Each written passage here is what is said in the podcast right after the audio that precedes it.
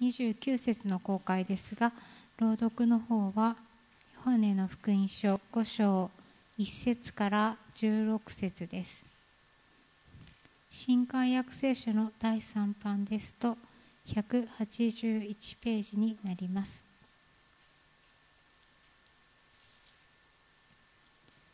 ヨハネの福音書5章1節から。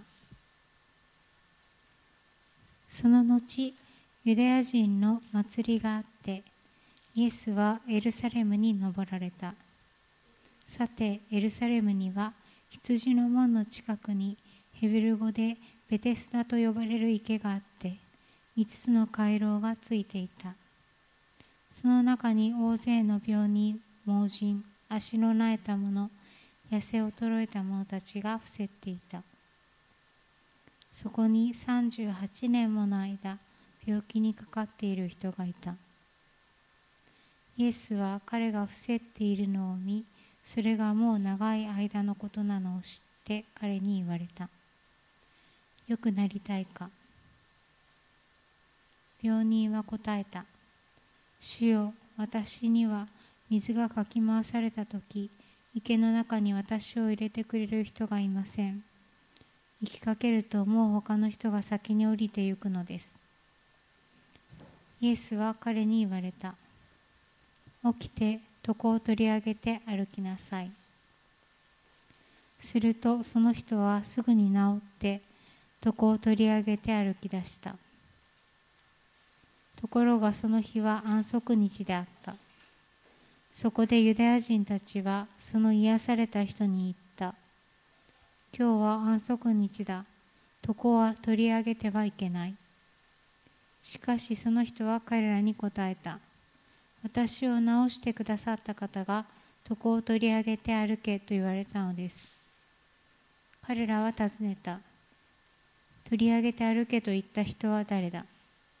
しかし癒された人はそれが誰であるか知らなかった。人が大勢そこにいる間にイエスは立ち去られたからである。その後イエスは宮の中で彼を見つけて言われた。見なさい、あなたは良くなった。もう罪を犯してはなりません。そうでないともっと悪いことがあなたの身に起こるから。その人は言ってユダヤ人たちに自分を治してくれた方はイエスだと告げた。このためユダヤ人たちはイエスを迫害した。イエスが安息日にこのようなことをしておられたからである。それでは、死から命に移っていると題して、今日のメッセージを取り次いでいただきます。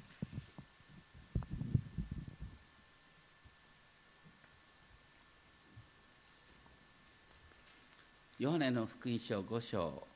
はですね、有名な箇所なんですけれども、これは本当にいろんな解釈の可能性があり得るですね。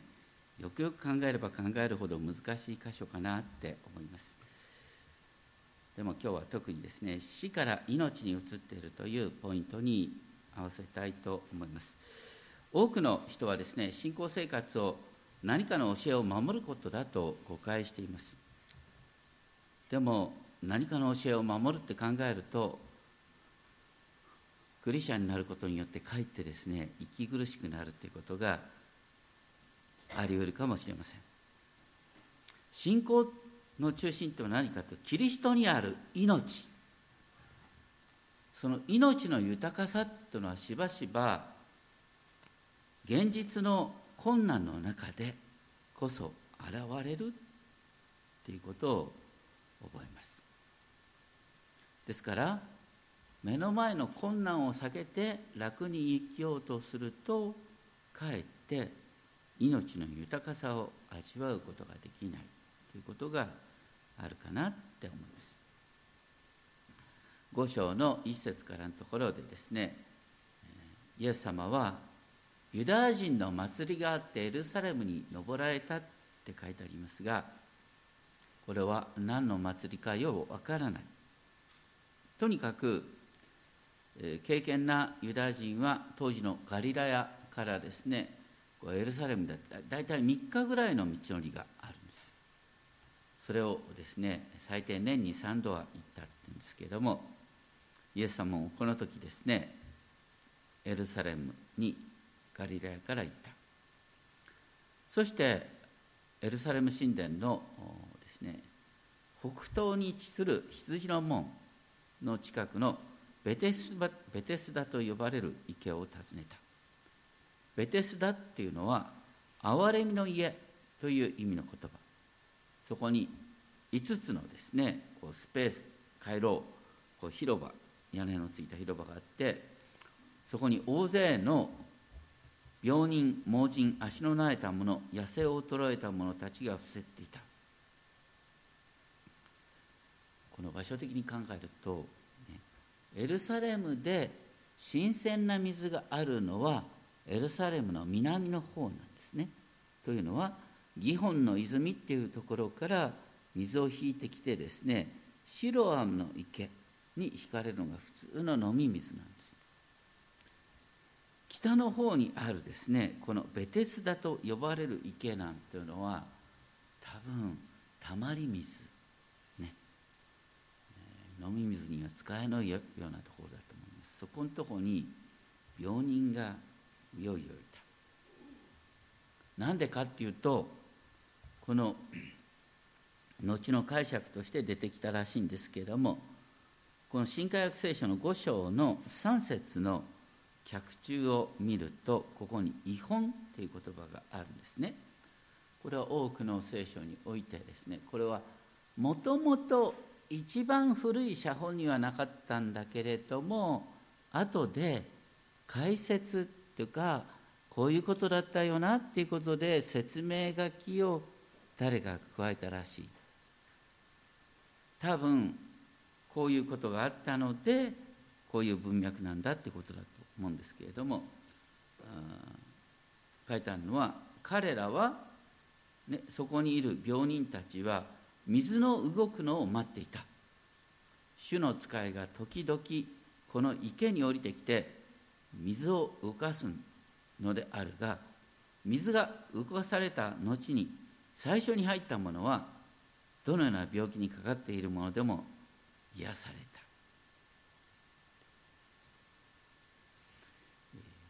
ちょっとイメージ考えてみてください、ね、時たま主の使いが降りてきて水の表が揺れた、うわっと我先に水の中に入っていこうとする。一番先に降りた人だけ、うわ嘘みたく癒される。あったら便利だと思う。僕思うんだけども、これはちょっとかなり危ないなと思いますね。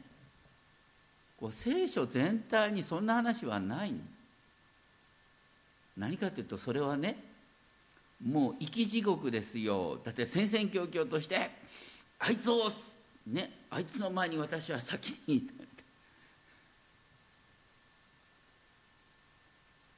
多分エルサレムにあった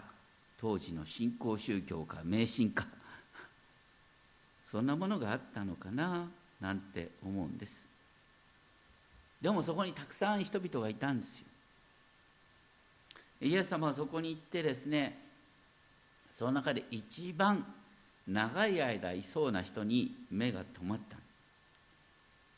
38年もの間病気にかかっていた人がいた。38年という言葉は旧約聖書の流れからするととても象徴的な意味があるんですね。申命記の2章14節っていうところを見るとですね、イスラエルの民にとって38年間っていうのはですね、エジプトでの奴隷状態から解放されてすぐ約束の地に向かうはずだったんだけども、カデシュ・バレネアっていうところからですね、スパイを派遣して様子を見たところが、その地に住む人々はとても強かった、巨人がいた、書いたんですね。地は豊かなんだけども、そんなとこ行ったら負けるに決まってるってみんながぶたれた。それに対する神の裁きとしてね、そんなに神の御言葉に従おうとしないんだったらね、もうダメだよと。お前たちの特に20歳以上のですね、戦士、戦うことができる人はみんな死んでしまうまで私は約束の地にお前たちを入れないって言ったんですよ。まあ、とにかく38年間の間イスラエルの民はせっかくエジプトから出ながらシナイ半島の荒野をこうぐるぐる回ってたんです。だから38年間っていうのはね、さっき遠回りしたけどって賛美がありましたけれども、遠回りね、無駄な遠回りをしたっていうことのこう印みたいなもんですね。だからこの男性が38年間そこに伏せってたっていうのはある意味で人生無駄にしたよなっていう感じです。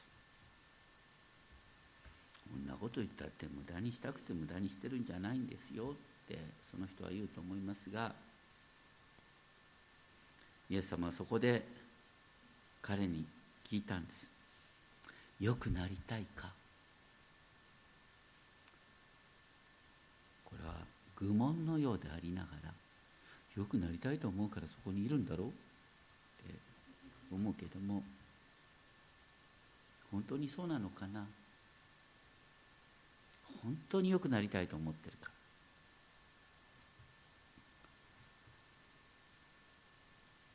考えてみてほしいんですけど、38年間働きもせずそこに寝ているだけでその人は生きてこられたんですよ。何もしなくてもね。そこにはいつもね、助けてくれる人がいたんです。どういうシステムになったかわからない。でも彼が癒されたとしたら、今度は自分で働かなきゃいけないんですよ。言い訳聞かないんです。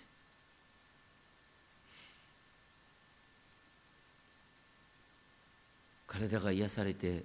働き出したらどうなると思う？そこのお前なんてのろまなんだ、早く働けとか言ってさ、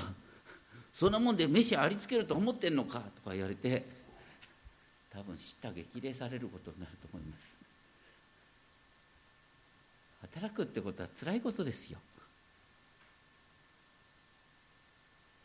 38年間働かずに生きてこられたんだよ。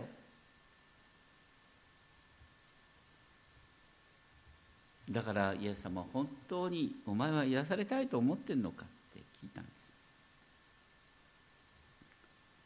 ところがこの病人の答えはですね、イエス様の率直な質問をはぐらかすものだった。なんとおっしゃって言ったかというと、主よ、私には水がかき回されたとき、池の中に私を入れる人がいません。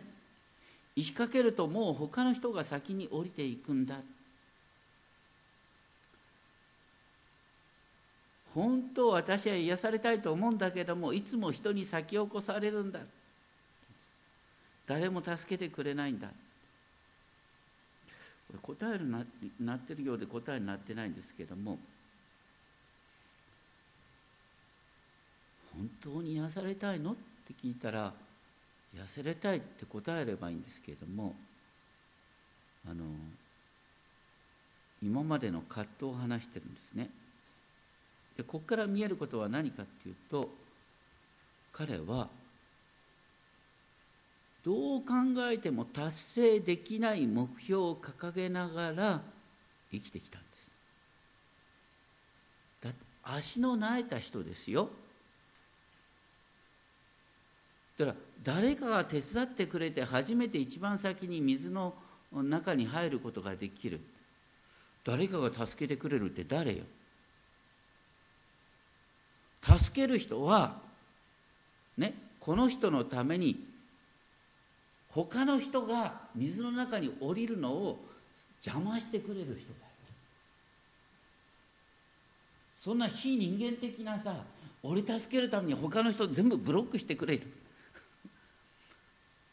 ありえないじゃない。人間っていうのは動きたくない時に動かない理由を自分で作るんです。残念ながらそういう場合があるんです。あんまり具体的なことを言うと問題になりますけど、そういう感じかなって僕は見えちゃうな、うん、ところがイエス様はこの人に何とおっしゃったか。起きて床を取り上げて歩きなさい。ですよ。聖書の神の御業ってのは、私たちの信仰を飛び越えて神様はやりたいことをできるんですよ。光があれとおっしゃったら光ができるんです。すべては神の選びから始まってるってことなんですね。で、イエス様は神の御子である。だから立てって言われた人は立っちゃうんです。歩けって言われた人は歩いちゃうんです。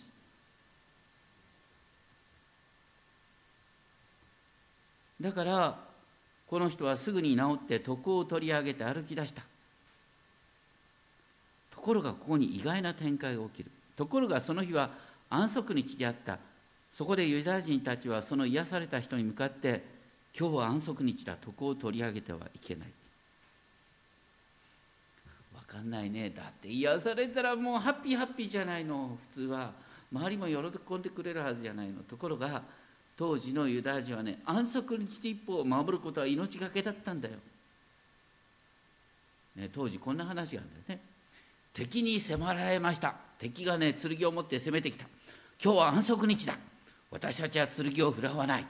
と言ってね、殉教していった人々とかいる。これが英雄団になってたんですよ。ちょっとおかしいなって思いますよね。でも実際に旧約聖書にはですね、一番最初安息日を破った人の話でこんな話が出てくるんですけど、安息日に焚き木拾いをしました、見つかりました、石打ちにされましたって出てくるんだよね。でその後エゼキエル書なんか見ていくとですね、なんでイスラエルの民は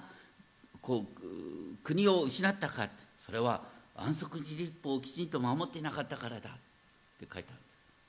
だからイエス様の時代の人はですね、安息日立法を守る、安息日に物を持ち上げない、物を運ばないということに命を懸けてた。だからこの人が癒されたとは関係ない。物を持ち上げていったら、お前は安息日違反だってみんなで指摘したっつうんだよ。だけど聖書の中にね、イエス様の記事、癒しの記事っていうのはね、多くの場合あえて安息日になされて、実はイエス様は当時の人々のそのですね、訳の分かんない部分、釈子定規になっている安息日律法の解釈にチャレンジしたんです。なぜなら安息日に関してはですね、2つのですね、ポイントがあるんですね、理解する際。1つのポイントは出エジプト記に出てきますけれども、神が7日目に休まれた、だからお前たちは休めって話ですね。でも新明記に書いてある安息日の意味は何かというと、神があなた方をですね、奴隷の国から解放してくださった、だから安息日には奴隷を休ませなさいって話が書いてあるんです。安息日は喜びの日なんです。解放、もう本当に隷属状態から解放されたっていうことを喜ぶ日だ。イエス様はその部分を表そうとしたんです。だからイエス様はあえて安息日に人々を癒したんです。でもそれは当時の人々にとっては医療行為なんです。38年間病気の人をね、衝突を避けるためにはイエス様別の日に癒したら全然問題なかった。みんなハッピーにお祭りしてくれたはずなんです。イエス様はあえて安息日に癒され、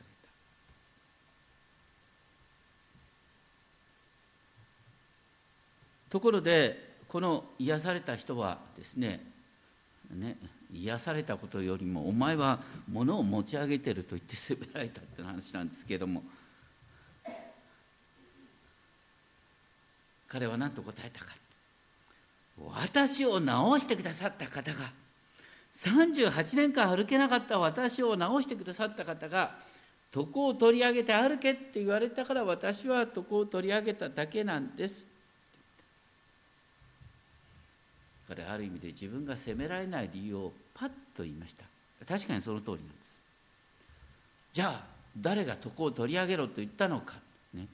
誰が癒したのかっていうんじゃなくて、誰が床を取り上げろと言ったのか、そいつは誰だ、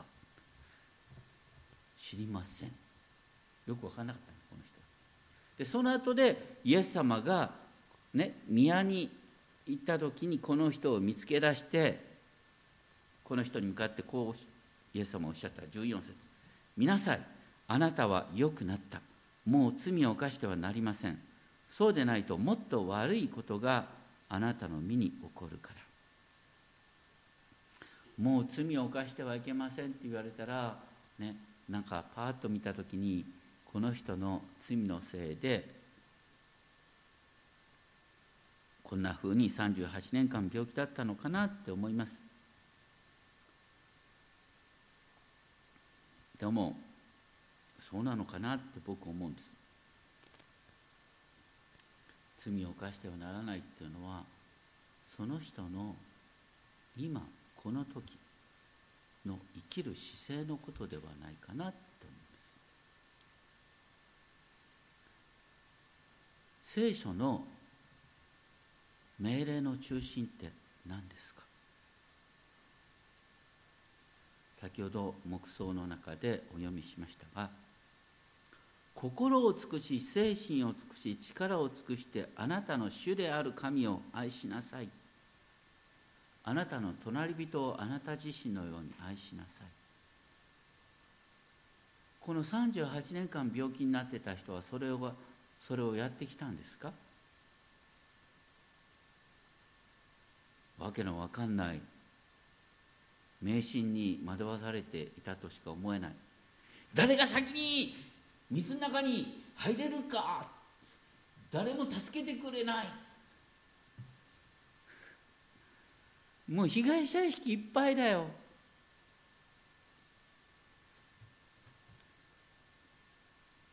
こう私たちが時にね、被害者意識になってしまう時に本当に注意しなきゃいけないんです。私たちはどんな状態であっても神の律法を守ることはできるんです。そうじゃないですか。病気で伏せってたって、神様、ね、あなたが全てを支配していることを信じます。と言って神様に祈ることができるんですよ。だって 病気でありながらね、神様を賛美している人ってこういくらでもいるんですよ。だから病気であって伏せてたとしたって、周りの人に優しく笑顔を振りまくことできるよね。だから人間はどんな状態であったって神の命令を守ろうと思ったら守れるんです。この人はやってこなかったっていうことをイエス様おっしゃったんだと思います。あなたは病気を理由に怠惰に生きてこなかったか、被害者意識丸出しで生きてこなかったかっていうことを、実はイエス様はおっしゃりたかったのかなって思うんです。その生き方を変えないともっと悪いことが起こるよ。もっと悪いことってのは何かって、私たちは最終的に神の裁きの座に立たされるんです。そのことが問われているのかなと思います。ところがこの癒された人はその後どうしたか、ね、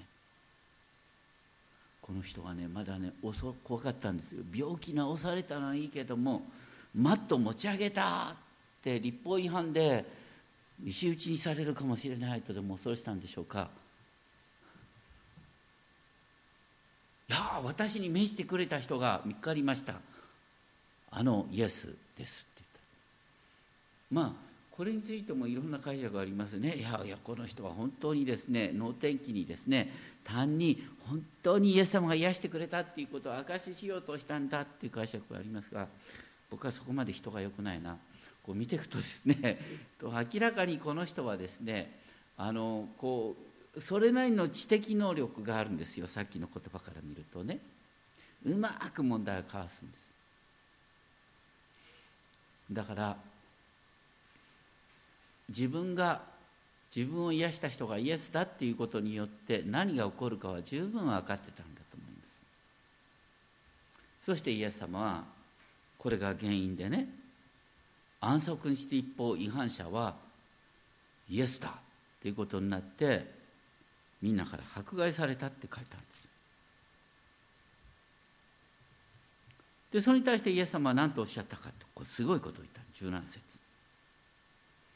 私の父は今に至るまで働いておられます。ですから私も働いているんだって。すごいね。私の父は今に至るまで働いている。だから私も働いたんだ。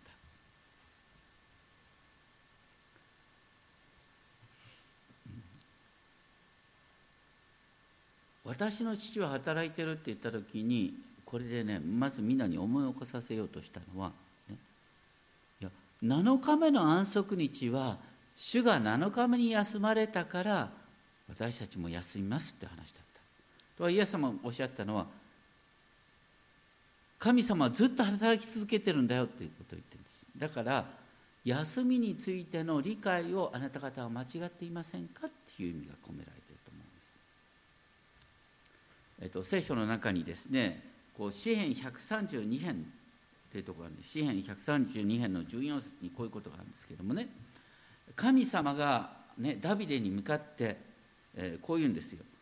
これは、ね、シオンの丘、エルサレム神殿の場所、これは常しえに私の安息の場所、ここに私は住も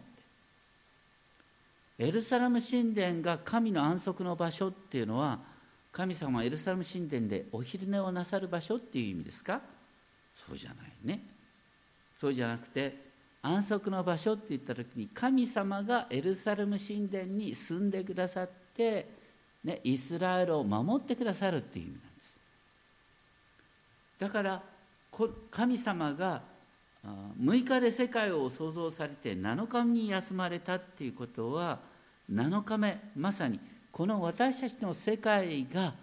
私たちのこの生きてる世界が神の安息の場所なんだっていうことになるんです。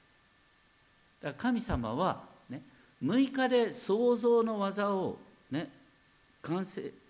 されたけれども、7日目はまさにその働きの中に今度作られた世界を維持するっていう働きに移られたと。あんまりいい例えじゃないけれども、これは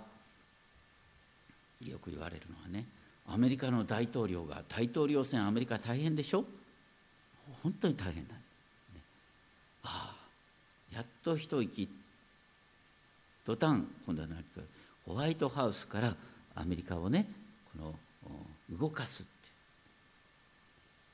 ホワイトハウスに入るってある意味で安息に入る。だけど本当の意味で実はみんな期待されてるのはホワイトハウスに入って何をやるかってことですね。ですからイエス様はですね、神様は安息に入ってんじゃなくて、神様はこの世界を動かしてるんだよ。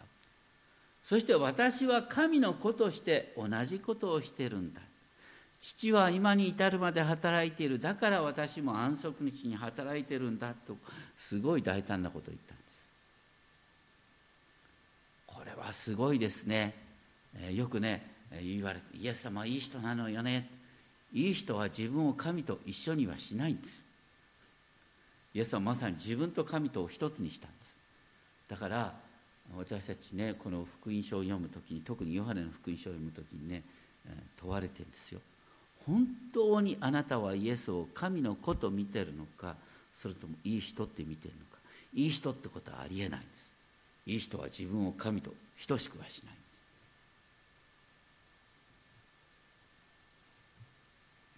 です。でイエス様がおっしゃったのは19節ね、子は父がしておられることを見て行う以外は自分からは何事も行わない。父がなさることは何でも子も同様に行う。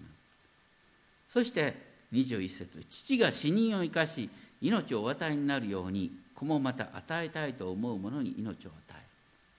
る。だから私は38年間死んでいたも同然の生ける屍と思われた人を癒したんだということをイエスもある意味で言外におっしゃっているんです。でもそれからどう生きるかっていうことはこの人に問われているんだよっていうことをある意味でおっしゃってるのかなと思います。38年イスラエルの民にとっての38年っていうのはだけどさっき無駄って言いましたが現実には無駄になってないんですね。イスラエルの民は38年間荒野をぐるぐると回ってそのうちにですね、最初の20歳以上の男性はみんな死んでいくんですけれどもこの新明記には2章14節だったっけそこゼレデ川を通ってってあるんですけれどもそのですね、エドムとですねモアブの渓谷これを通り越してから彼らは連戦連勝になるんですよ。もうヨシアに引き継がれる働きですね。このそれまではまさに逃亡奴隷の集団が人間的に見ると世界最強の軍隊に変わるんです。それが38年間の間癒されるっていうことだったんです。だからこの人も実はイエス様から期待されてるのはそういうことなんです。お前はこれから生きるんだよ。ちょうどユダヤ人が38年間の病から、ね、こう38年間の放浪から解放されて約束の地に入った途端連戦連勝になったでしょ。私はあなたの人生をこれから勝利に満ちた人生に変えるために癒したんだっていうイエス様の宣言があるんだと思うんです。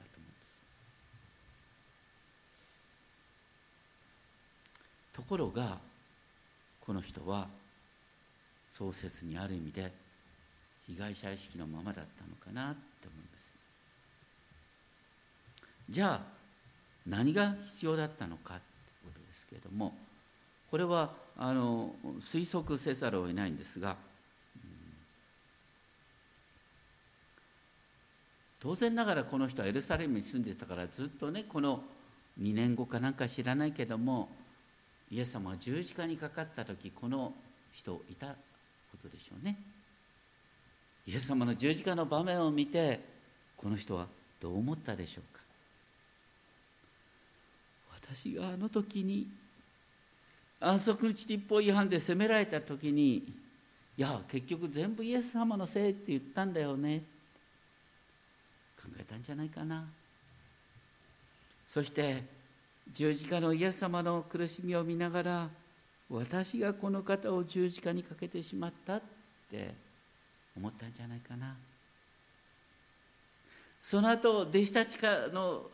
噂として復活したんだっていう話を聞いてこの人は生き方変わったんじゃないかなって僕は期待したいです。それ書いてないんですけどねでもこのヨハネの福音書のですね7章ってところにですねイエス様が栄光を受けた後と受ける前とのことが書いてありますね。7章の39節を見るとイエスがまだ栄光を受けてなかったから御霊が注がれてなかったって書いてある。ということはイエス様が栄光を受けた後に弟子たちに聖霊様が注がれる、御霊が注がれるんです。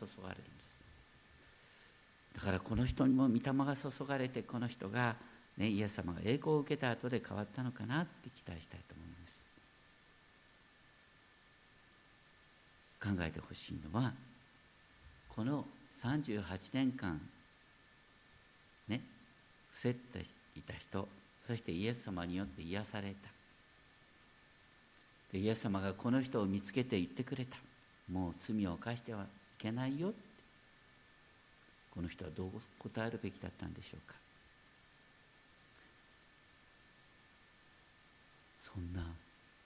私は病気になりたくて病気になってんじゃないんですがって言ってもよかっただろうな。私が罪を犯してるってどういう意味ですかって聞いてもよかった。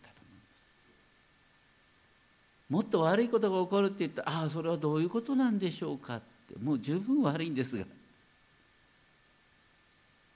イエス様に聞いたらよかったんだ。これがね、命のうちに生きるっていうことなんです。私たちは聖霊様を受けてるでしょ。聖霊様を受けてるっていうことは、自由に神様にお祈りできる、アバ父お父様ってお祈りできるってことなんです。親の気持ちで考えると、この神様の気持ち分かると思うんです。どんな親にとってもね、子供が変に強かったり隠し事をされると嫌なんです。本当に素直に困ってるって言って、困ってるって言ってほしい。それが本当に親にとって子供が可愛いってことなんです。だから本当にこの人に期待されてたことは何かっていうと、被害者意識でもう誰も助けてくれない、神様なんかなんていうんじゃなくて、こうイエス様がせっかく癒してくださったんだ、でこれからどうしたらいいんでしょうかってこう尋ねればよかった。そしてそのように神との交わりの中で生きるってことが、永遠の命に生きるってことなんです。私たちに永遠の命が与えられているってことはどういうことかというと、イエス様のお父様があなたのお父様となったってことなんです。イエス様がアバ父って祈っておられたと同じように、あなたもアバ父お父ちゃんってお祈りすることができる。どんな無理難題言ったっていいんです。神様に無理難題いらないんですよ。判断するのはあとは神様なんです。これが私たちが命のうちに生きるっていうことなんです。でもね、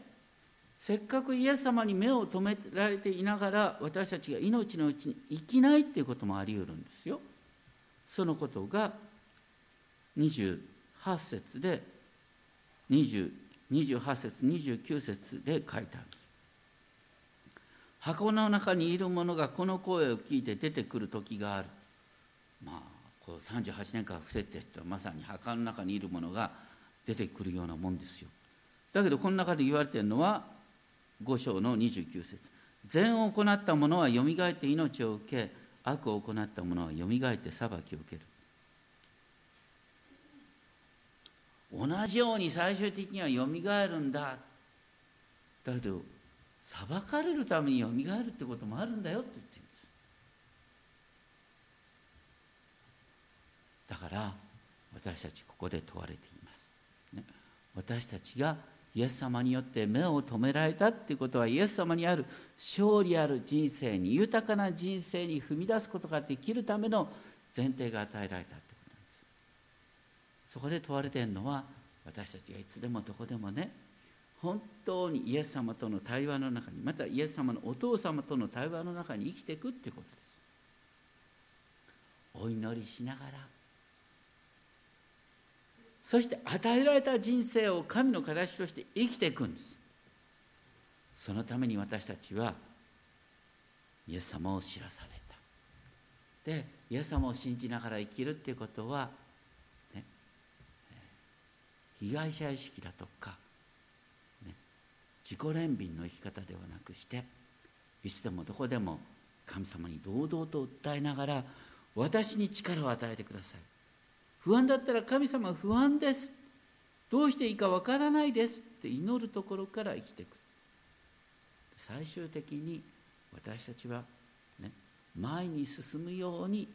召されているんだっていうことを覚えたいと思います。お祈りをしましょう。天皇お父様、私たちは知らないうちに自分はダメなんだ、自分はできないんだっていう言い訳を見つけ出すのがうまいです。この人もそのようなモードの中に生きていた可能性があります。イエス様がせっかく目を留めてくださったのに、どうか私たちも本当にそんなモードになることがなく、いつでもどこでも私たちに与えられた聖霊様によって、あなたに祈りながら、あなたに訴えながら生きることができるよう導いてください。尊き主イエスキリストの名によってお願いします。